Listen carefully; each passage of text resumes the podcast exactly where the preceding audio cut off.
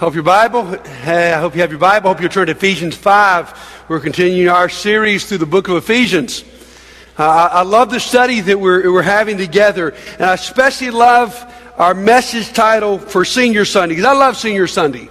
I love when we get to honor our seniors, because we have some great families and great seniors in this church. But I especially love the title today, I Am Sober, all right? And I'm sure you're sober right now, but I want to remind you that uh, on graduation night, I hope you'll still be able to say, I'm sober. When you go to the beach with your friends, you can still say, I'm sober. When you go off to college, you can still say, I'm sober. I love that word because the word has a couple good meanings to it. I mean, you look on the screen and see two definitions for the word sober. One is to be not drunk, and, and certainly that's something we need to talk about. And second is to have a serious attitude about life, to have a sober attitude about life. This is especially appropriate as we're talking to high school seniors. Latest statistics say that 50% of college students binge drink. They don't just drink, they binge drink. They, they consume an excessive amount of alcohol very, very quickly. And it's very, very dangerous. If you're in a fraternity or sorority, the statistic goes up to 80% are binge drinking. So this challenge here of being sober, not just of drunkenness, but uh, uh of sobriety in your thought life is really, really important. Not just for uh, our, our, seniors. I'll be sort of picking on you guys today. Sorry that they put you up here. But um, this will apply for all of us. There's a, there's a great contrast in the passage that we're going to read today. It's, it's a crazy contrast. Paul says, either you will be drunk with wine or you will be filled with the Spirit. What a contrast. I mean, if I'm the Holy Spirit, I'm sort of offended by the contrast, aren't you? That he can compare being drunk with wine and being filled with the Spirit. You see, here's what Paul knows Paul knows we will all be filled with something that no one's going to remain empty. Remember that parable we looked at a few weeks ago from Luke chapter 11, where the man cleans a demon out of his house, but puts nothing back in the house. And the demon comes one, back one day and brings seven demon friends and fills the house. I want you to know that as you go off to school, as you make these decisions about your life, all of us, that none of us will be empty. But you see, the, the challenge here was very real in Ephesus. Now, we've been reading enough of the book of Ephesians to know that this is a very worldly culture. In the last study, he talked about sexual immorality. And this is a, culture that would certainly compare to us in morals. when it came to drinking, they took it to a whole new level. Now, a lot of them drink, but it had become a religious thing. There was a god named Bacchus in Ephesus, and you worship that god by getting drunk and by participating in orgies. We think we're bad. It was pretty crazy. They felt that somehow in a drunken stupor, you would connect to God in a really special way. Some of us are old enough to remember people who believed that about LSD back in the 60s. That if you could somehow get high enough, you would connect to a higher power in a certain way. So that's what's going on in Ephesus. So Paul knows what he's talking about. And he gives a great contrast here. You could be um, drunk with wine or filled with the Spirit. If we keep reading, you can live like a fool or you can live wise. You can live thoughtlessly or you can live with understanding. So there's a great contrast. But there's also a comparison here. Paul says there is a similarity with being drunk with wine or being filled with the Spirit. One similarity is often people find their salvation, their escape through drunkenness. You just want to get away from life. Life's not been that good. You don't want to think about what's going on. And so you find your salvation. Many people put it in the bottom of a bottle. And yet we know we also find our salvation through the work of the Holy Spirit in our life. I think the greatest, though, comparison is when we're drunk, we are under the influence of alcohol. We all know that we do things we would not do otherwise. We behave in ways we would not behave unless we were under the influence of alcohol. We give people tickets for being, for a DUI, drunk, uh, dr- driving under the influence. On the other hand, the Spirit is similar in that the Spirit impacts our life. You see, Paul's question here is, is your life can be dominated by alcohol or will your life be dominated by the Holy Spirit of God? Here's what the Holy Spirit will do. It will cause you to do things you would not do otherwise. It will change and mold your behavior. It's an incredible contrast that Paul gives here of the difference in being drunk with wine and filled with the Holy Spirit. And that's our challenge today. What are we going to let dominate our lives? Now let's go to the passage. Ephesians chapter 5, we're going to start reading verse 15. I'm going to read to you today from a newer translation called The Voice. I think it puts it in a way that will get our attention. Paul says here, so be careful how you live, be mindful of your steps. What does he say here? He says, Don't run around like idiots as the rest of the world does. Instead, walk as wise. Make the most of every living and breathing moment because the days are evil.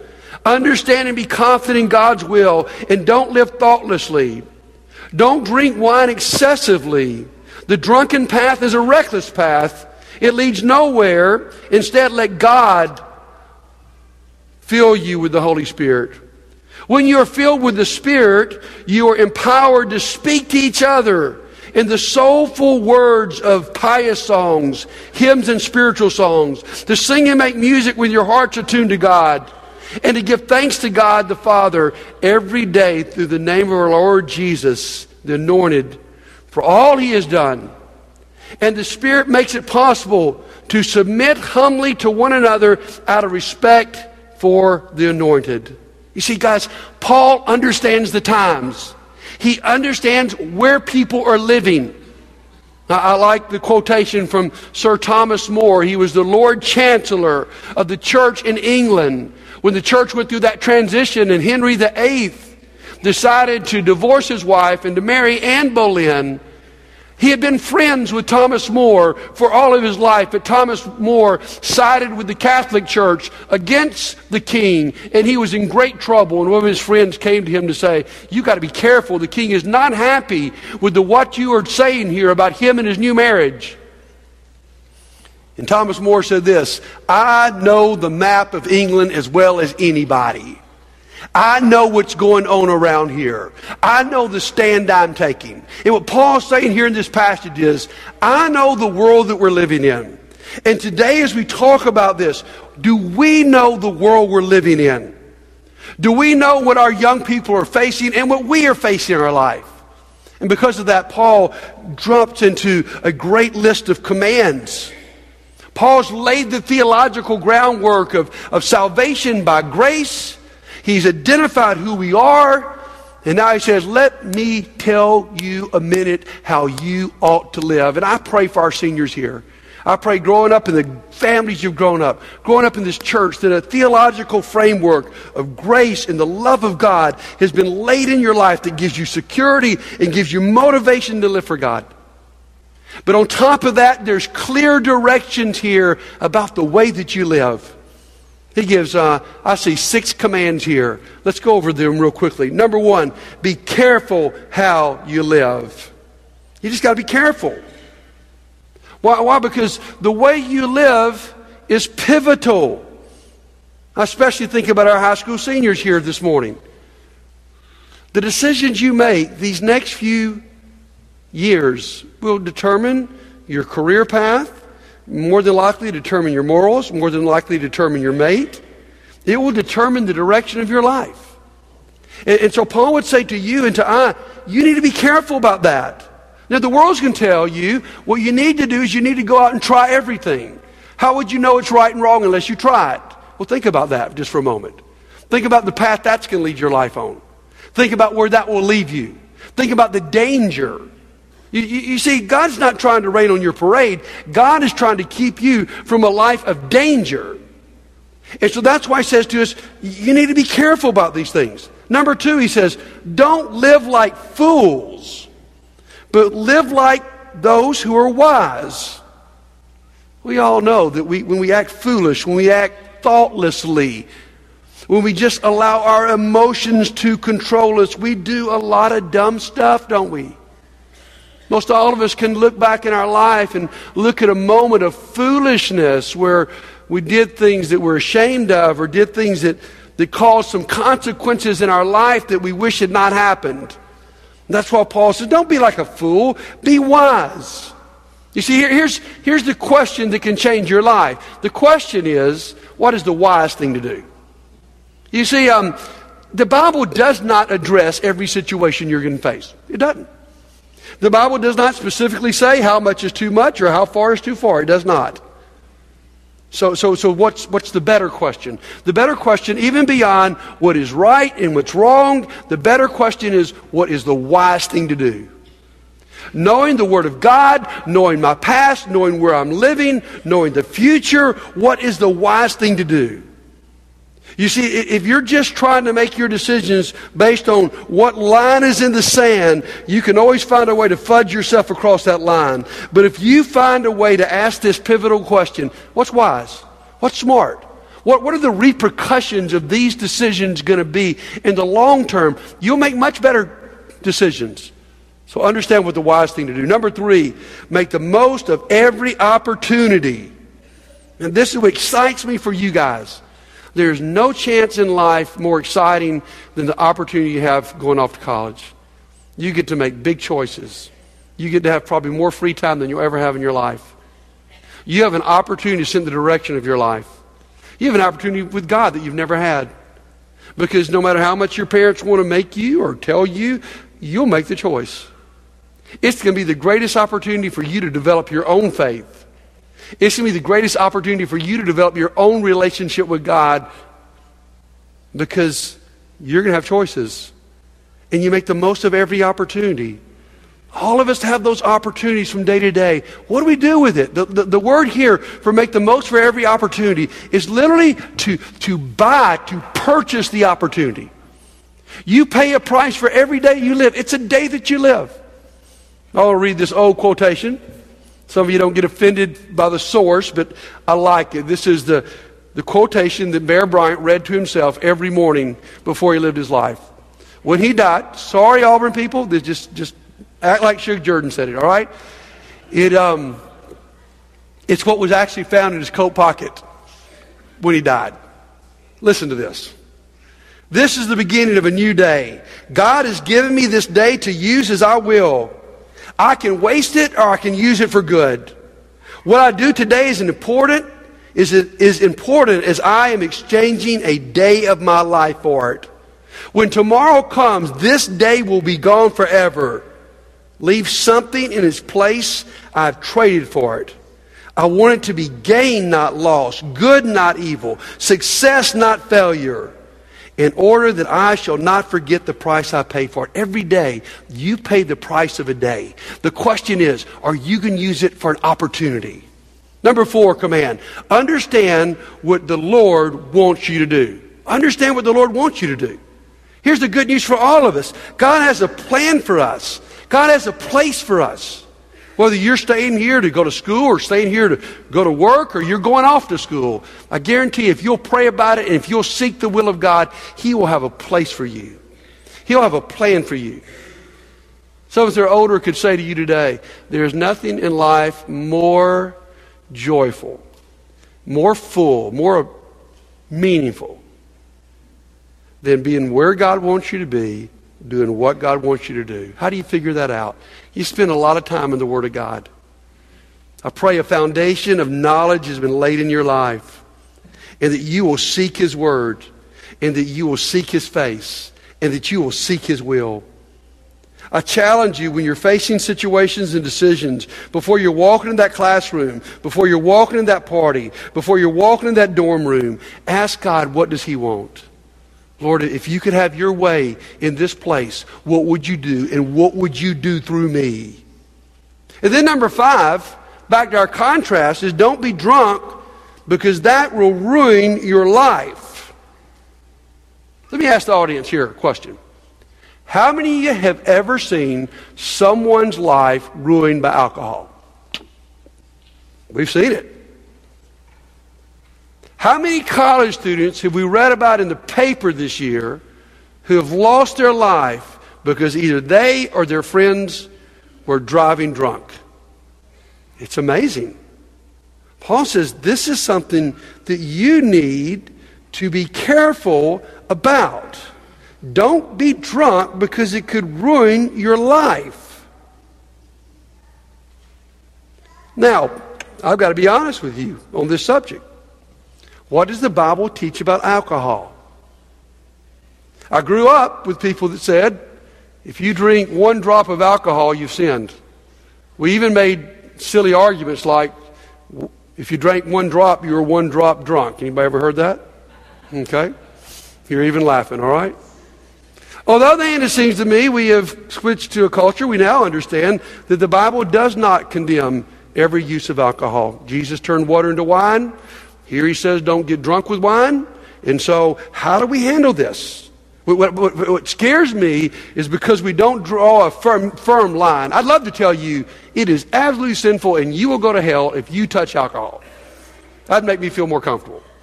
But, but I wouldn't be true to really what Scripture teaches. So, this is an area where that word comes back that we mentioned earlier that's so important. It's wisdom. Will you use wisdom about this? You see, the statistic I gave you early should say, earlier should put a, sort of a red flag up there. If 50% of college students are binge drinking, how safe is it for me to even play with it? I mean, you're going to a culture where alcohol is elevated to an incredible level. Will you be wise about it?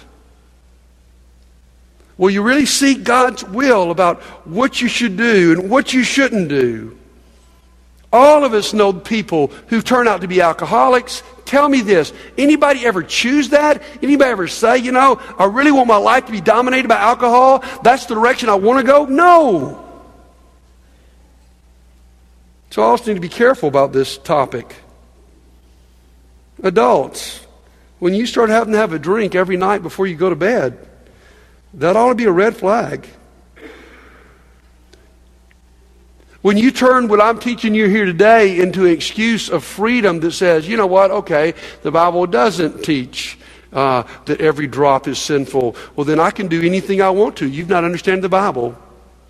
It bothers me the Christians I see who not only drink excessively, but actually encourage other people to drink excessively.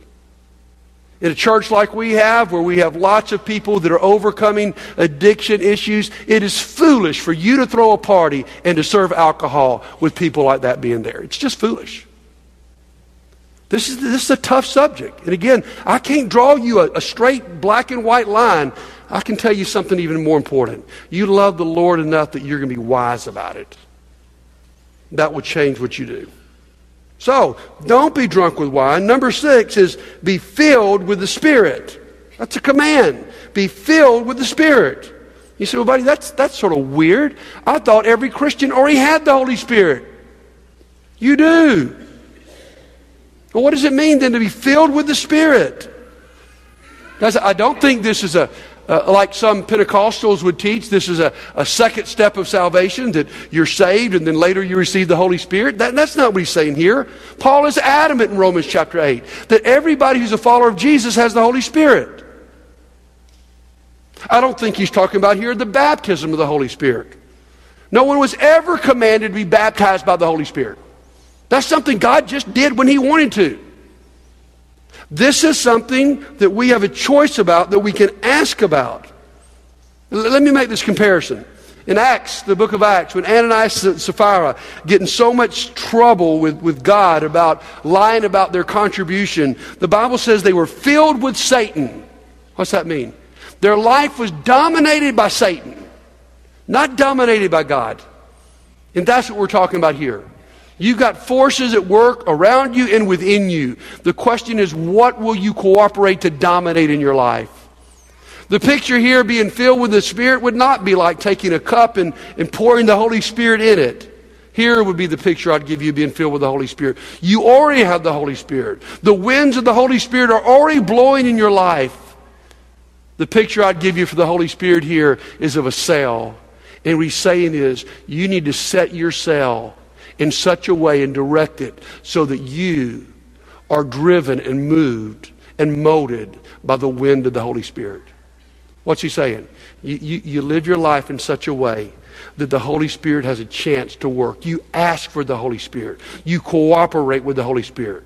Colossians chapter 3, a parallel passage to this, instead of saying be filled with the Spirit, he says you need to be filled with God's Word. Let me say this to you. If you don't cooperate with God's Word, His written revelation of what's right and wrong, then there's no room for the Holy Spirit to work in your life. If you're going to deny something he said in the Bible as being true, the Spirit's not going to be to work. So what do you do? You begin to cooperate with the work of the Spirit. You set yourselves so the Spirit can ignite you and can move you. And I really think all the things he's been saying so far are the way we do that. We live carefully, we live wisely, we seek the will of God, we make the most of every opportunity. Uh, understand this about the Holy Spirit's work in your life. It is not passive, it is active. You don't just passively wait back here and go, well, I hope the Holy Spirit moves. I, I, he, you know, He's the Holy Spirit, He can do what He wants to do. Paul says you got something to do with it. You need to be filled with the Holy Spirit. Just like you could go out and be filled with alcohol and it would determine your actions, Paul says, I want to challenge you to be filled with the Holy Spirit and let it determine your actions. It's a beautiful thought. So we've seen the, the contrast, we've seen the commands. Paul's getting right on with it, and now let's think about the consequences. What does a life filled with the Spirit look like? Interesting here. Paul gives three words to describe what it looks like to be full of the Holy Spirit. One thing I, I notice here is he's not mentioning tongue speaking and charismatic gifts. I'm not trying to take a stand, but that's, that's not what he says. Some people would say the only evidence of the Holy Spirit is if you did these miraculous things. Paul makes it much more subtle. He says, first of all, you sing. When you got the Holy Spirit, it shows up in that your life is so full of joy, you are just wanting to sing. You sing psalms, that's those Old Testament songs. You sing hymns, which are praise songs to God. You sing spiritual songs, which would just be more ordinary songs about everyday life and how you live for God. Ephesians 5:19 is a powerful verse that says, when you're full of the Holy Spirit, the result in your life is that you sing. You're so full of joy. I don't think he's just talking about here in this assembly. I think he's talking about in our everyday life. If I can be real blunt here and go a little sidelight just for a second. Ephesians 5:19, I don't think has anything to do with whether we sing a cappella or instrumentally. That's not what Paul was thinking here when he wrote these verses. Now, if you're new with us, you understand in Churches of Christ, we have a tradition of singing a cappella. That means without instruments. That means we sing with our voices. We cherish that tradition. It's a beautiful thing that says the instrument that we're going to use to praise God is our voices. I'm not downgrading that. I'm just saying let's not use this as a proof text to prove something it doesn't prove. All right? A lot of you asked some questions a few weeks ago when we had the Good Friday service where there were instruments used. We've been doing that, if I can be frank with you, for 15 years. Our commitment and our desire is that our Sunday morning assemblies will remain a cappella. Everybody in our leadership agrees on that. We love that. We think there's good historical precedence for that, and we think it's a beautiful thing. But as for saying this is a matter of right and wrong and heaven and hell, we don't believe that either. So let's um let's just sing. What I love about a cappella worship, guys, is it's a failure if we don't sing. So I challenge you. One of the, the, the results of the Holy Spirit being in your life is that you just begin to sing here and in other places. The second result is thanksgiving. You see good and you celebrate it. You know, too many of us, we see negative in everything around us. Anything we go to, we nitpick. Anything we're about, we criticize. And I'm telling you, that's no way to live life. You will go to college and you'll make out of it what you decide to make out of it. You can go there and you can critique everything that happens in your dorm, everything that happens in the cafeteria, everything that happens in your classroom, or you can go and you can see the good that God is doing and you can accentuate that. People that are filled with the Holy Spirit are positive, thankful people. We know what God has done in our life. We know if the worst were to come, we're in good shape. It's a great key to the Christian life is thanksgiving. And then number three, here's another consequence of the filling of the Holy Spirit is submission. The Spirit makes it possible to, to submit humbly to one another. Isn't that interesting? One of the works of the Holy Spirit is to make me not be so concerned about me and my agenda as much as I am concerned about humbly serving other people. You see, the Holy Spirit teaches me to reject self centeredness and to begin to live centered around other people. So, so much that at times when we both want something to happen, I will just submit to the other person. I don't always have to have my way. Submission is something we don't talk a lot about. It's something greatly missing in our culture. We don't submit to authorities. We don't submit to the people around us. And it does us great damage because there are always people that know more than us. That if we'd listen to, our life would be better. That's why I encourage you, going off to school, find a good church.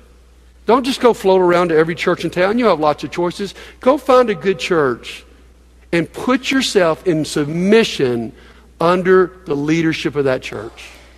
You, you, see, God has set it up for every one of us to be under people who have spiritual authority in our life. We don't talk about this enough. We are too quick to criticize our leaders. We are too quick to want our own way. Every one of us should have people in our life that have spiritual authority over our lives that we, when they're giving us biblical counsel and advice, that we submit to. That's a protection in our life.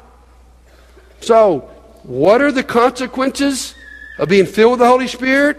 You like to sing a lot, your heart is full of thanksgiving, and you love people enough to even submit when you don't want things to go their way.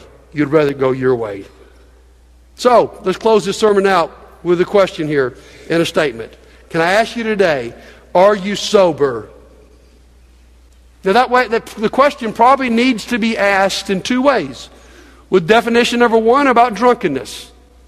I know, speaking to an audience this big, there are people in here that your life is being dominated by alcohol, by illegal drugs, or by what's the number one abuse in America today per- prescription drug abuse. I guarantee I'm talking to some of you. And God would say to you, don't live your life that way. Please don't start your life out that way. As the Bible says, it will do nothing but lead to ruin. It may feel awesome in the moment, but it will destroy your life. All you got to do is look around in your families, and I guarantee you, you've got some examples. And there may be some of us today that are not sober in the sense that we are abusing alcohol, and drugs, and prescription drugs in our life. There are adults in this audience today. You're doing it. You're keeping it hidden. You come to church you like, look like everybody else. But let me tell you, you need to find some freedom from that. God doesn't want you to be drunk with wine. God wants you to be filled with the Holy Spirit. He says there's a better ecstasy and high of being filled with the Holy Spirit any day than being drunk with wine. Being drunk with wine can be something to give you some temporary satisfaction, but it will leave you messed up. Being filled with the Holy Spirit is something that will give you eternal satisfaction and will leave you blessed. Or maybe the way we need to ask the question, Are you sober? is Are you serious about your faith? That's what you're going to find out these next few months. Are you serious about your faith? Listen to me. Here's the best statistics we can find 50% of you guys will walk away from your faith while you're in high school. If I were just to count down, I know we, you know, one, two, one, two, one, two, one, two, one, two, one, two. And if we decide number two, sorry, some of you guys, are going to fall away. That's, that's the statistic. That's what we're looking at, guys. Now, now listen to this, though. That's not what you're wanting to happen. I know. But if you're not sober, if you're not serious minded about your life, you say, well, you know, buddy, I'm just going to go do what comes natural. I mean, I don't have to think this thing through so much, man. I'm going off to college. Give me, give me some freedom. I'd love to say that. I'd love to agree with you there. But the problem is it's foolish. The problem is, if you go and every one of us in this room does what comes naturally to us, we will absolutely go in the wrong direction. The natural man is a sinful man. The natural man will gravitate toward selfishness and toward foolish behavior that could destroy your life. So I'm not telling you to just go do what feels good. I'm asking you to be sober, to be serious. I wonder with many of us adults here this morning, are we really being sober about our life? When you look at the choices we're making as to whether to put God first or something else first in our life, how sober minded are we? How serious are we about that? Let me leave you with this one quotation. It's one of my favorite from Andy Stanley. We looked at a few years ago. Direction, not intention, determines destination. Say that out loud with me. Direction, not intention, determines destination. What's he saying there? It's not just what you intend to do. 80% of you, according to the studies, want to keep your faith. Only 20% of you thinking, man, I'm getting out of here and rejecting God. 80% desire to, only 50% will. So it's not enough just to have the intention. You've got to set a direction. You know what? You know what? You know what studies say? The way you live in college will be determined by what you do and who you hang out with. Catch this: the first two weeks. You will make the most important decisions in the first two weeks. Where you go, who you hang out with, will probably determine what happens the rest of those four five, six years, how long it takes you to graduate, all right? It's, it's, it's to make that decision. And so I'm, I'm, telling you, what you've got to do, what I've got to do, is we have to set a direction in our life. We've seen the contrasts, we've seen the commandments, we've seen the consequences, and now we close out here this morning with a choice. Are you going to make a choice for your life to go in the right direction? And these choices can be wide ranging. I asked the adults here this morning, what's your choice? What direction are you setting your life? You may have every good intention in the world that one day I'm going to get right with God, one day I'm going to get fired up for God, one day I'm going to get committed to God, one day I'm going to put God first, but just not right now. Let me, let me tell you, let me give you another quotation. This is an old quotation, but a good quotation. The road to hell is paved with what? Good intentions. So this morning, I'm not asking you just to give us some good intentions. I'm asking you to strike out in a new direction. I'm challenging you, the people this church loves so much, to make sure as you walk away from here that you make the choice to live your life in a direction that's pleasing to God and that's going to bless you. You see, listen, guys, the bottom line here is do you trust God? If you trust God, that God's really got your best interest at heart and really wants to bless you and use you and give you abundant in, abundancy in your life, then, then you'll make the. If you don't trust God, then we got another problem. So I ask us all: Are you willing to trust God enough to choose? Here, here's what's all over this passage. All over this passage. You got a choice. You got a choice whether you give yourself to wine or you give yourself the Holy Spirit. You got a choice whether you live like a fool or you live like somebody wise. You got a choice whether you live thoughtlessly or you live soberly. And you're going to be making these choices right now.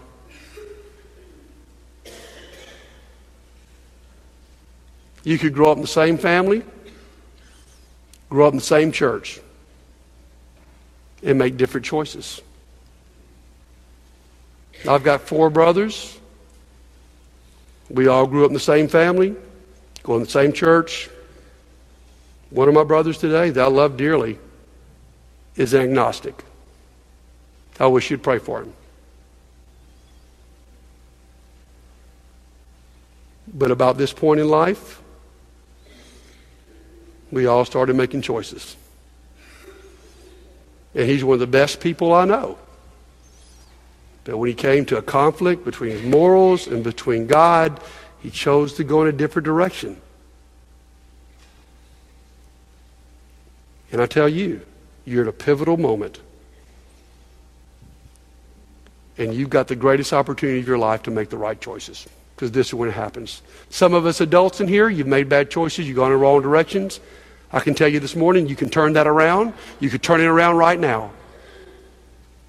We're about to pray. And if you need our prayers today, to go in the right direction. If the first step in the right direction is down this aisle for you this morning, if you're ready to follow Jesus, if you're sick of giving yourself to wine and you want to give yourself to the Spirit, then why don't you make that choice right now while we stand together and sing?